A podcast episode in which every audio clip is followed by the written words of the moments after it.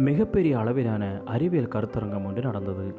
அதில் அறிவியல் கண்டுபிடிப்புகள் பலவற்றை அங்குள்ள அறிவியல் கண்டுபிடிப்பாளர்கள் மக்களிடம் காட்டிக் கொண்டிருந்தனர். அதில் ஒரு அறிவியல் அறிஞர் கடவுள் இல்லை என்ற கொள்கை உடையவர் அவர் திடீரென்று மக்கள் மத்தியில் ஒரு அறிக்கையிட்டார். கடவுள் ஒருவர் உண்டு என்று நிரூபிக்க யாராவது இந்த கூட்டத்தில் இருக்கிறீர்களா? என்று சொல்லி ஏளனமாக சிரித்தார்.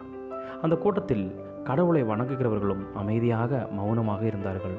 திடீரென்று ஒரு சிறு பையன் கையில் ஆப்பிளுடன் மேடைக்கு வந்து கடவுள் இருக்கிறார் என்பதை நான் நிரூபிக்கிறேன் என்று சொல்லி ஆப்பிளை சாப்பிடத் தொடங்கினான்.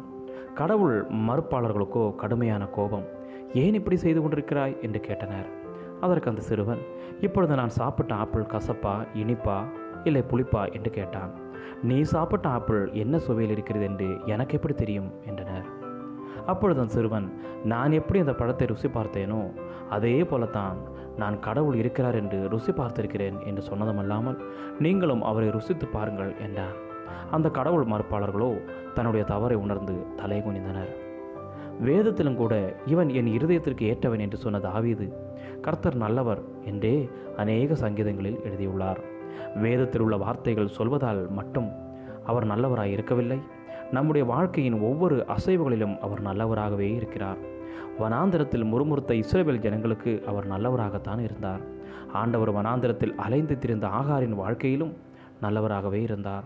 ஆண்டவர் இயேசு மூன்றரை ஆண்டுகள் மட்டும் அல்ல முப்பது முப்பத்தி மூன்றரை வருடமும் நல்லவரும் நன்மை செய்கிறவருமாயிருந்தார். பிரியமானவர்களே அவர் நமக்காக மனித உருவில் வந்த தெய்வம். எனக்காகவும் இதை கேட்டுக்கொண்டிருக்கிற உங்களுக்காகவும் நம்முடைய பாவங்களுக்காகவும் தவறுகளுக்காகவும் உயிரையும் கொடுத்தவர்.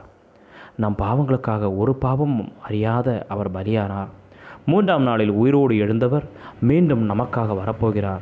ஏன் நீங்கள் இன்னும் இயேசுவை ருசி பார்க்காமல் இருக்கிறீர்கள்? ருசி பார்க்க உங்களை ஆயத்தப்படுங்கள். கர்த்தர்தாமே நம் ஒவ்வொரையும் ஆசிர்வதிப்பாராக. ஆமேன். God bless you all